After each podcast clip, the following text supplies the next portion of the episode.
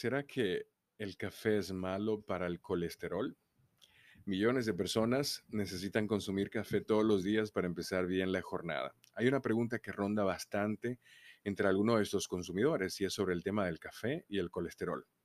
Como ya sabemos, el café tiene muchos beneficios, por ejemplo, algunos para el cerebro, la memoria, por ejemplo, pero esto no quiere decir que haya que abusar del café. De hecho, hay cosas negativas que pueden ocurrir si tomamos más de lo recomendado por los médicos.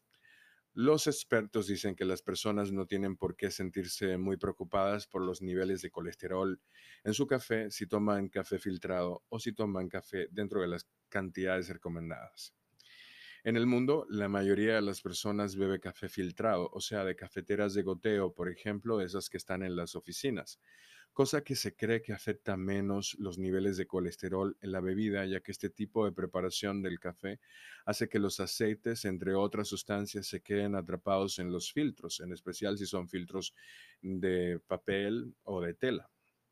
Pero en República Dominicana se toma café de greca mayormente. Los expertos dicen que el café puede afectar los niveles del colesterol sobre todo en aquellas personas que toman café sin filtrar, sin filtrar, específicamente en métodos como las cafeteras de espresso o cafeteras tradicionales como la greca, cuyo filtro es de metal y que no necesariamente tenga la capacidad de atrapar aceites. En el, 2010, en el 2001, el doctor Michael Clack y sus compañeros llevaron a cabo un estudio sobre el café y el colesterol. Descubrieron que las personas que bebían más de seis tazas de café al día incrementaron sus niveles de colesterol, así como de la lipoproteína de baja densidad, LDL, conocida famosamente eh, como colesterol malo. Casi todos los incrementos del colesterol que se observaron tuvieron relación con el café sin filtrar, sin filtrar. Mucha gente cree que la cafeína es la que tiene la culpa del aumento del colesterol.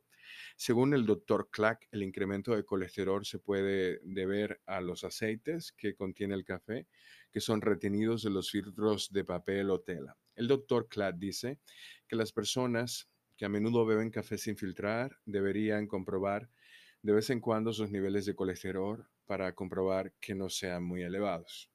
A pesar de que el doctor sugiera a algunos de sus pacientes cambiarse hacia cafés filtrados, no todo se debe al café, sino que la manera en la que vivimos, comemos y nuestra genética influye en cómo tenemos esos niveles de colesterol. Así que una persona saludable con unos niveles de colesterol normal no tendría por qué preocuparse de tomarse un café que no haya sido extraído con un filtro de papel o tela. Esta quizás es una oportunidad muy interesante para empezar a probar métodos distintos de preparación de café. Yo te recomendaría conseguirte un método que se llama Aeropress, que es muy parecido a la greca, da un café intenso, fuerte, pero utiliza un filtro de papel. O también puedes utilizar un Hario B60, que es un método de caída libre. Es un café un poco más suave, mucho más ligero en cuerpo, más largo, más extenso. O sea, vamos a tener una taza probablemente más larga que una greca, pero se van a poder percibir muchos aromas y sabores en ese café. Espero que te haya gustado esta información y nos escuchamos en el próximo episodio.